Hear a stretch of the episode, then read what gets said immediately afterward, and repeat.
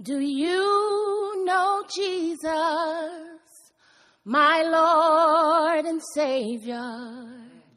Jesus, the Son of God. Have you seen his splendor or felt his favor? Jesus, the Son of God. Oh, sweet wonder. Oh, sweet wonder. Jesus, the Son of God. Oh, sweet wonder. Oh, sweet wonder. Jesus, the Son of God. I'm remembering my grandmother today. That was one of her favorite songs. I honor God on today um, just for being the wonderful father that he is, for his son, Jesus Christ, who I am eternally grateful for for my life, and the Holy Spirit, who just does so many great things for me on a daily basis, including having me stand here on today. I also honor my pastor on today for this opportunity. Somehow he believes God speaks to me. So I stand, I stand here to my associate pastor who encourages me all the time, Pastor Michelle. Love you as well. The fellow preachers and ministers that um, I work with in ministry, and all of you, my new community family, and any other family and friends that are watching on today. I'm thankful for you for um, entrusting God's word through me during this time. Wherever you are, can um, you stand for the reading of God's word?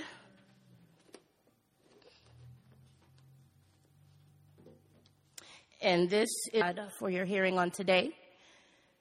Coming from John chapter 1, verses 14 through 17, the NIV version. The Word became flesh and made his dwelling among us. We have seen his glory and the glory of the one and only Son who came from the Father, full of grace and truth. John testified concerning him. He cried out, saying, This is the one I spoke about when I said, He who comes after me has surpassed me because he was before me. Out of his fullness, we have all received grace in place of grace already given. In verse 17, for the law was given through Moses, grace and truth came through Jesus Christ. This is the word of God. God. Amen. Okay, so on today, I have no exegetical or homiletical ideas for you. So please forgive me, preachers, for omitting such important pieces of the sermon. I have no jokes or funny stories yet. I feel that today's sermon topic is on time for the time in which we live. Last week, Pastor David spoke about how grace and truth came through Jesus Christ who took on flesh. He also said that grace and truth cannot be contained by knowledge. Lastly, our pastor said that when we know Jesus, we know grace and truth. We need a lot of grace for life's truth moments. Um, in Jesus, we see the perfect balance of grace and truth. In light of Pastor David's question, as you listen, I'm sorry, Pastor David asked us a question last week. He said, What would it look like for us to grow in grace and truth?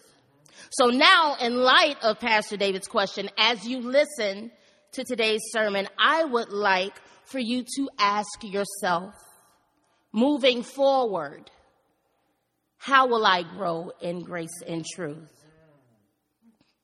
Now we'll have a quick recap of the verses read, going back to verse 14. The word became flesh, meaning the word Jesus Christ. Uh, all of the human or the normal human weaknesses, yet we saw his glory, being reminded that he was fully human and fully divine at the same time. Jesus did things regular people don't do. No, I'm not talking about him performing miracles. Moses, Elijah, and others did all kinds of miracles as well.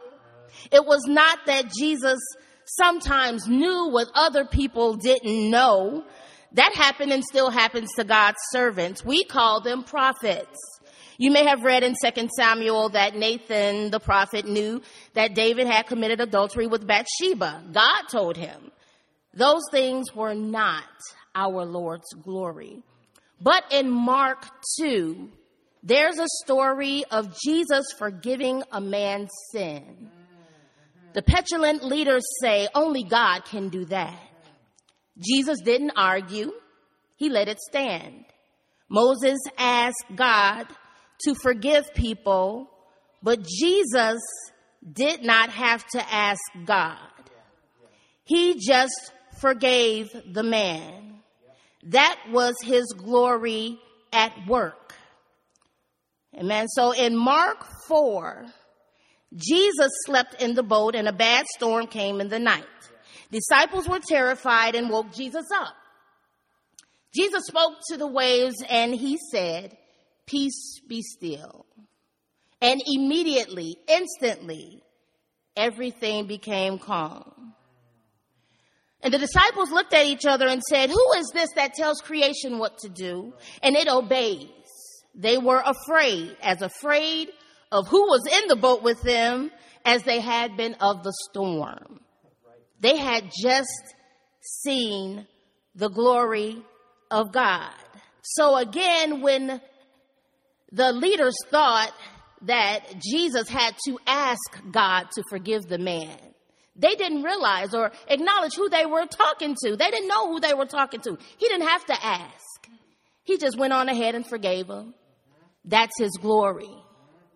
You know, we come up against a lot of storms and this and that, but we don't have the power to speak to it and it immediately stops. That's some power that only Jesus could have. And in that, again, we see his glory. Jesus became flesh and he lived among us, and we have seen his glory. That's the only explanation of the one and true Son of God. He came from the Father, being full of grace and truth. Brent, can you put up the slide for me, please?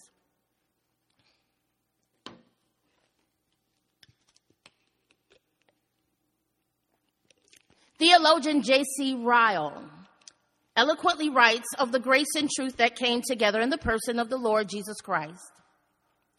This constant, undivided union of two perfect natures in Christ's person is exactly that which gives infinite value to his mediation, qualifies him to be the very mediator that sinners need. Our mediator is one who can sympathize with us because he is very man. And yet at the same time, he is the one who can deal with the Father for us on equal terms because he is very God. Looking at verse 15, John the Baptist testified concerning him, saying, This is the one I told you about back there when I said, he who comes after me is ahead of me because he was before me. What does that actually mean? It means he who comes after me is ahead of me because he was before me. Those words don't mean any more than what is said. The one coming after me is older than me. No, that's not the case because we know that John the Baptist was six months older than Jesus, but Jesus, since because Jesus is God and God existed before the foundation of the world and all of its inhabitants because he is the creator of it all. The sermon will focus mainly on verses 16 and 17. Out of his fullness, we have all received grace in place of grace already given. For the law was given through Moses, grace and truth came through Jesus Christ. We all live off his generous abundance, gift after gift after gift. Grace is a gift. And again with verse 17, for the law was given through Moses, grace and truth came through Jesus Christ. That was the first gracious gift of God, the law that was given through Moses. But now in Christ, in exchange for the law, in place of the law, we now have grace and truth in Christ. For John, as for Jesus and Paul in the New Testament generally, the Old Testament law of Moses was a gift, a generous kindness of God. Part of the problem is the difference between the English word law and the Hebrew word Torah.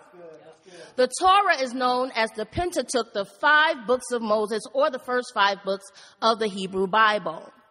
Torah in Hebrew means something much closer to guidance and instruction or teaching than how we understand law. God teaches his people how to live. We don't know what to do. That's the reason for the book we call the Holy Bible. We, I included, I first in line, may think we know the right ways to live. We really don't know the right ways to live, so God taught us and continues to teach us through His Word and His messengers. So the first grace, the first generous kindness of God was the Torah, which we got from Moses. But now, in place of that grace and truth, pour out from Jesus Christ. Out of his fullness, we all have received God's generous kindness. And it is much better than the Torah that Moses had. John the writer likes truth. What other New Testament writers call the faith, John calls the truth. There was so much darkness and deception around then as it is now. And as for John, not only does Jesus tell the truth, Jesus Christ is the truth.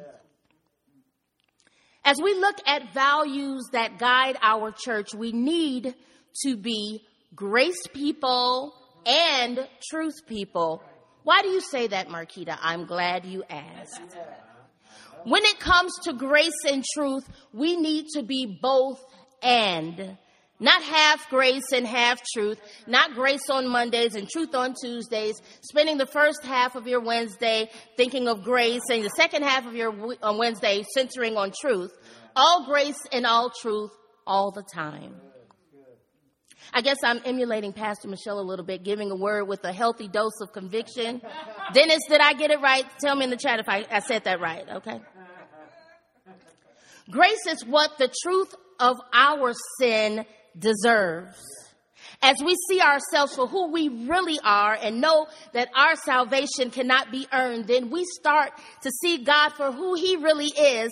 And as I always encourage you to do on Sundays, the best response to this grace that we have received is to worship. Yes, yes. Truth is not just defined as the facts of God's word. Yes, the truth is laid out for us in the Bible. However, it is not something we must make ourselves do. Let me explain. Truth changes us. It challenges us. It convicts us. Once we have been saved by the one who is the truth, it truly makes us free. And when you're free, you willfully live out your faith, your heart's desire, what you believe. Truth helps us to know that all the false things that have woven into our nature, they cause us to sin. They're false. That's not the truth. Jesus said, I am the way, the truth, and the life. He is the source of all truth. He shows us the truth. He is the model of truth. Now, let me explain why having grace or truth is not an option. By our personalities and our upbringings and a whole bunch of other factors, most of us lean in one direction or the other. Grace people are pleasant. They don't ruffle any feathers. They cut us a lot of slack. They're easygoing. They accept us for who we are. They don't make demands. They are always welcoming. But without truth, grace isn't really grace. It's just being accepting and nice. But affirmation and being grace filled are not the same thing. Grace people without truth are great to be around, but we can wonder if they really like us or if they are just trying to be liked. They are tolerant, but they often do not acknowledge the difference between right and wrong, or they don't care to line up one way or the other. Sometimes grace people can be cowardly.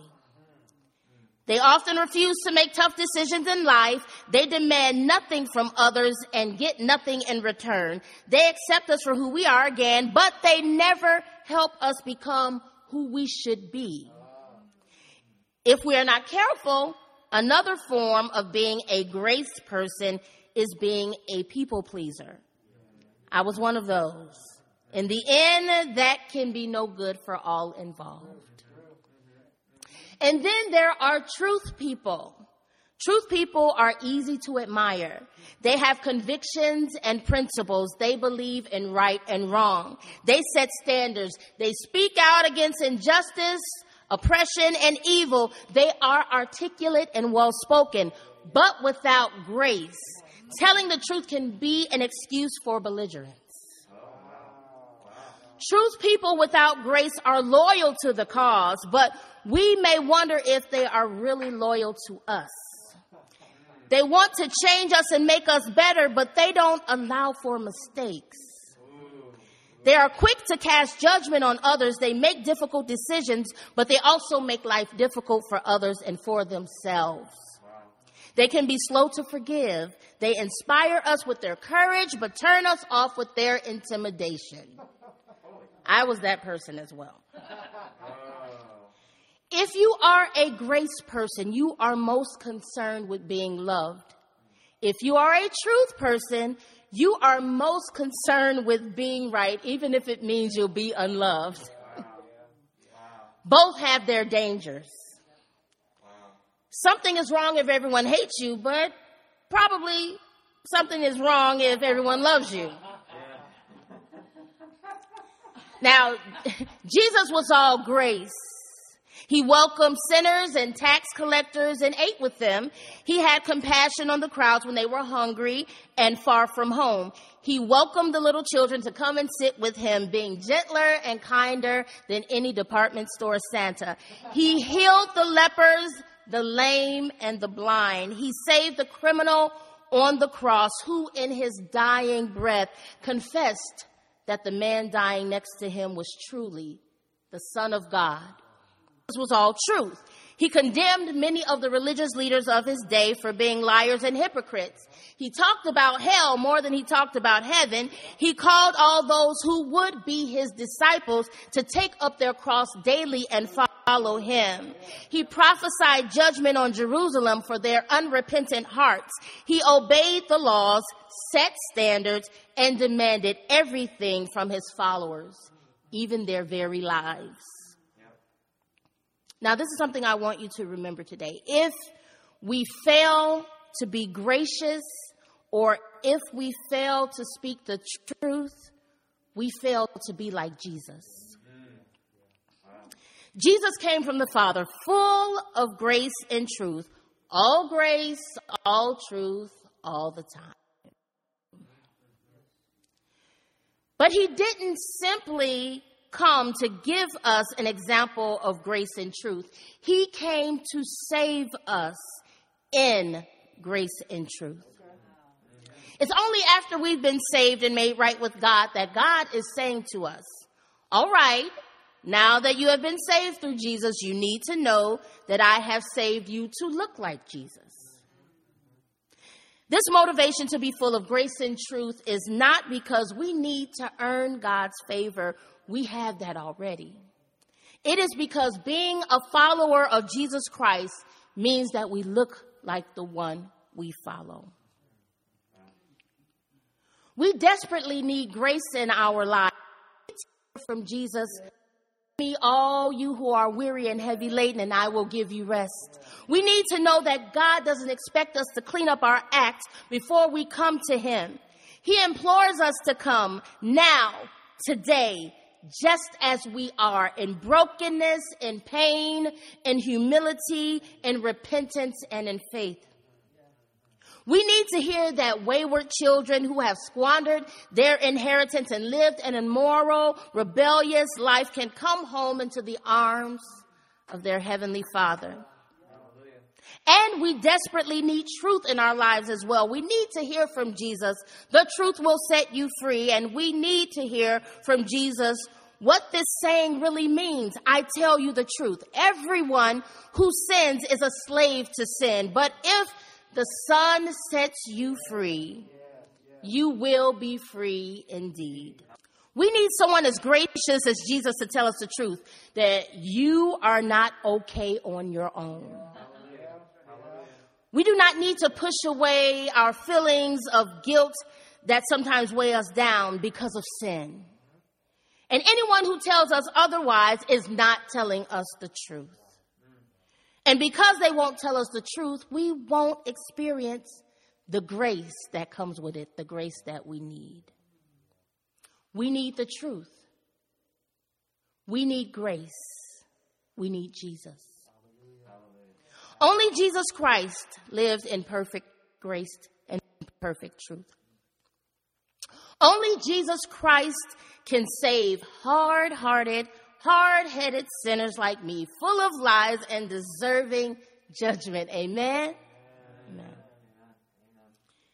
If I may, let me detour for a moment and talk about how it has been difficult for me to fully live in and balance grace and truth in this pandemic season, overshadowed with the abhorrence of injustice and dehumanization of beautiful people whose skin color seems to equate annihilation or execution. The trauma that is caused by hearing the news and watching the videos that ended the lives of eight people, six of them being women of Asian descent George Floyd and Daunte Wright, black men of the greater Minneapolis era, area. Adam Toledo, a teenage Latino boy from right here in Chicago, and the list goes on and on. This endless list of others is weighty, earth shattering, and overwhelming to say the least.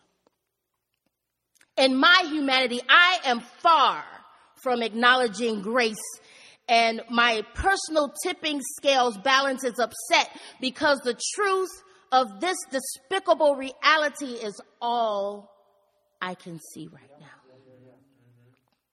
As I repent daily, I am pleading with God to help me desire to extend grace in these instances reminding me of my own daily need for grace helps me as I struggle to not be callous. I need to have a balance between grace and truth. We need to have a balance between grace and truth. If we fail to have both, we fail to be like Jesus. And that's what we have committed to as Christians, to be Christ like. I know this is something you may not want to hear right now. That is understandable, but it is the truth spoken to you today with grace. We can often struggle to balance grace and truth together as if they might be contrary to each other. But let's remember Jesus functions in grace and truth simultaneously and perfectly. We may think that all we have to do is study scripture and we will become more like Christ, which is true, but some Christians love studying the word of truth and in the process inadvertently to judge and even slower to forgive. They are strong in truth, but weak on grace.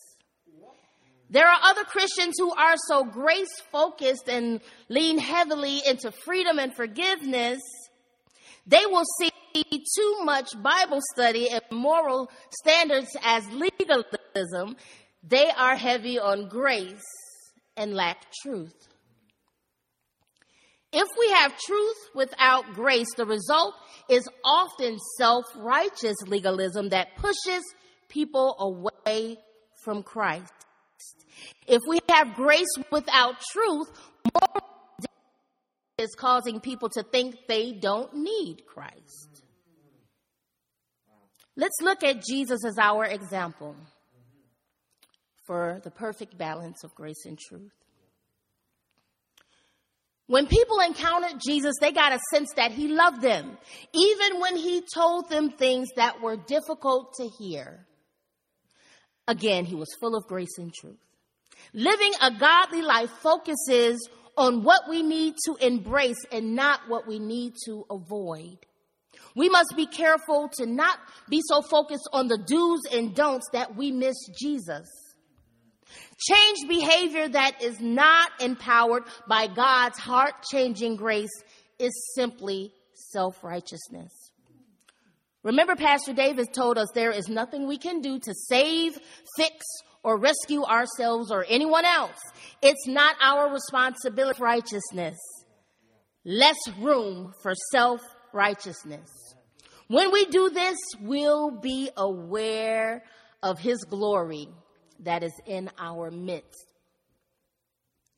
When we understand truth accurately, it acts as a corrective guardian to protect us, not as a manipulative tool to impose retribution. Jesus said, Sanctify them by the truth. Your word is truth. Truth is not a set of facts. It's um, not just a set of facts. It is not something that we do. Truth acts upon upon us. Truth changes us. God writes his truth on our hearts. We need to be walking in truth, to love truth, and to believe truth. Jesus is the truth. He personifies the truth.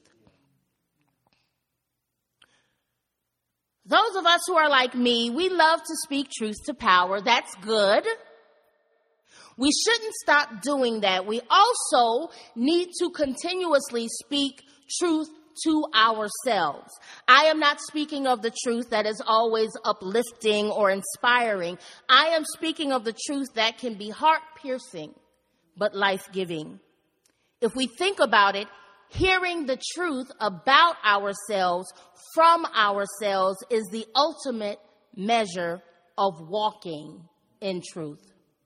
The older I get, the more I'm able to do this and I am growing to love it because I desire to live as the best representation of myself as a woman, as a black person, and definitely as a Christian. There is only one thing we must do before we enjoy God's grace. We must be broken and know we are broken. We can think we have failed God so many times that He will no longer forget. That's a lie. We don't believe we are worthy of God's grace, and we may not be worthy, but it's here in abundance.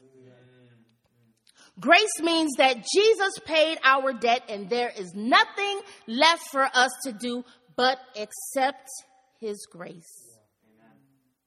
Someone hearing this may need to accept right now that you are broken? Are you ready to receive His grace and walk into the protection of His truth? It is here for you today. It is here for you right now. I read somewhere that grace is the opposite of karma, which is all about getting what we deserve. Grace is getting what we don't deserve. Grace is the love of God shown to the unlovely, the peace of God given to the restless, and the unmerited favor of God given to the unworthy. As I conclude the sermon, I would like to share a great example of Jesus' extraordinary balance of grace and truth. How Jesus dealt with the woman caught in the act of adultery recorded in John 8. The Pharisees, who were truth people, demanded the woman be judged and punished. After all, that's what the law required. Undoubtedly, some merciful bystanders wanted Jesus to overlook the poor girl's mistake and let her go. After all, we all have sinned and come short or fallen short of the glory of God. But Jesus was full of grace and truth. He made the accusers confront their own failures by suggesting, He who is without sin, cast the first stone. When they all left, he asked the woman, Is there no one to condemn you? Relieved that Jesus had rescued her, she whispered, No one, Lord. Then neither do I condemn you, Jesus assured her. Go now and leave your life of sin. Notice here how Jesus extended both grace, no condemnation, and truth, telling the woman to go live your life and stop sinning. He extended both to the woman in one instance. It seems to me in this stormy and divisive time, we need more Christ followers who will make an effort to be full of grace and truth. It is easy to spot people 100% on one side or the other, but rarely do we see a healthy balance. One of the reasons it's so rare is the balanced person is often attacked from both sides for refusing to be as rabid as those on the extreme. But with God, all things are possible. Let's continue to ask ourselves moving forward how will I grow in grace and truth? My prayer is as we cultivate new creation at New Community Covenant Church, that the grace and truth we encountered will be lived out daily towards others and valued as essential as the face mask and hand sanitizer that are now a vital part of our lives. It takes practice, not perfection. We can do it. Amen. Amen. Let us pray. Father God, thank you so much for this day, for this space, for this time. God, thank you for your wonderful son that's so full of, he's so kind to us, but with a kind hand, he also has a convicting hand, which is all just to bring us closer to him, to love us more so that we can be better, not only for ourselves, but for the world in which we live. God, thank you that even though we may be not in balance or in sync with what you would have um, for us as far as it comes to grace and truth and how to live it out and what we presently um, display. But God, we know that um, from these two sermons, you have given us enough to kind of look at ourselves and to move forward and to know that we individually and as a body of, of Christ, we must grow in your grace and we must grow in your truth. We thank you. Thank you for giving us this. Thank you for convicting us. Thank you for loving us. Thank you for bringing something new out to us today through your word. We're thankful for this church. We're thankful for our leaders. We're thankful for you. And it's in Jesus' name we pray. Amen. Amen.